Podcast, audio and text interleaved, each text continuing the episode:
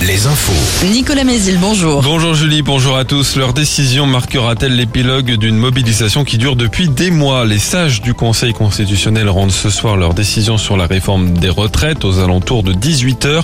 De nouveaux rassemblements sont annoncés ce vendredi en fin de journée à Cholet, La Roche-sur-Yon et Chaland. Hier, la douzième journée de mobilisation a moins rassemblé 380 000 manifestants selon le ministère de l'Intérieur. L'intersyndicale en a compté plus d'un million. Quelques heures se sont produits à Angers. Sept personnes ont été interpellées. À La Roche-sur-Yon, des manifestants ont perturbé hier matin la tenue du Conseil d'Aglo. La séance a dû être reportée. La Roche-sur-Yon, où la grève se poursuit dans les transports en commun. Aujourd'hui, des perturbations sont à prévoir pour la circulation des bus. Le risque de sécheresse cet été est encore fort, voire très fort, dans de nombreuses régions de France. Selon le dernier rapport du BRGM, le Bureau de recherche géologique et minière, dans nos départements, seul le marais breton semble à l'abri. L'est du Maine-et-Loire et le sud de la Vendée sont concernés par un risque très fort de sécheresse. Dans l'actualité judiciaire, verdict attendu ce soir devant les assises du Maine-et-Loire dans le procès de cet homme de 69 ans accusé d'avoir voulu donner la mort à son épouse en lui administrant du Lexomil dans son jus d'orange. C'était en mai 2019. L'accusé encourt la réclusion criminelle à perpétuité. Les réquisitions de l'avocat général et les plaidoiries sont sont à l'ordre du jour.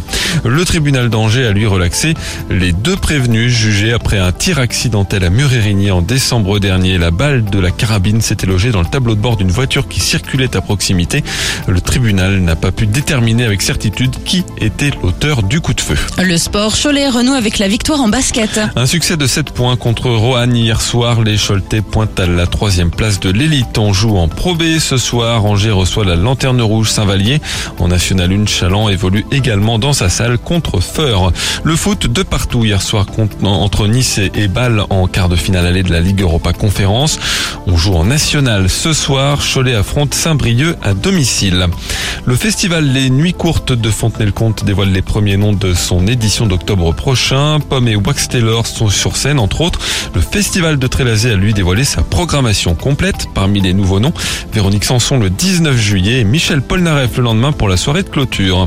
Enfin, le temps, passage d'une perturbation ce matin avec de la pluie. Elle laissera derrière elle un ciel bien nuageux avec des éclaircies assez rares et quelques averses. Les maxi en légère hausse entre 13 et 15 degrés. Alouette. le 6-10. Le 6-10.